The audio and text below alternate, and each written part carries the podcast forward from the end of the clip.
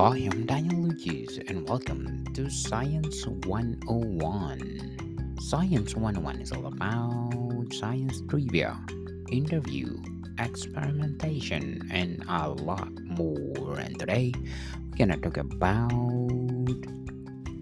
Andromeda Galaxy. Andromeda Galaxy is a barred spiral galaxy and it's the closest major galaxy in the Milky Way, where the solar system resides.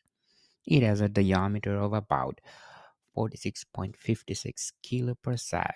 The galaxy name stems from the area of the Earth's sky in which it appears, the constellation of Andromeda, which itself its name after the princess who was the wife of Perseus in Greek mythology.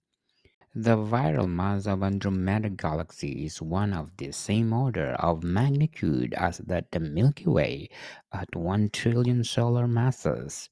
The mass of either galaxy is a difficult estimate with any accuracy, but it was long thought that the Andromeda Galaxy was more massive than the Milky Way by a margin of some 25% to 50%. This was has been called into question by early 21st century studies indicating the possibility lower mass for the Andromeda galaxy and a higher mass for the Milky Way.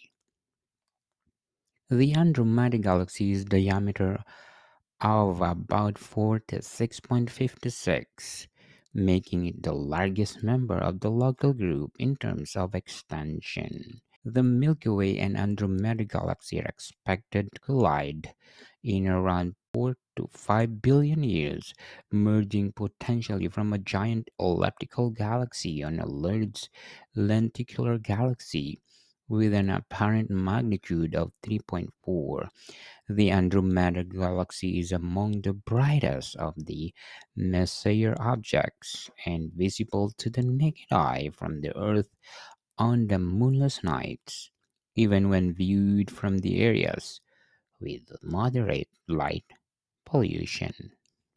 More to come, people. Thank you for listening, and see you soon.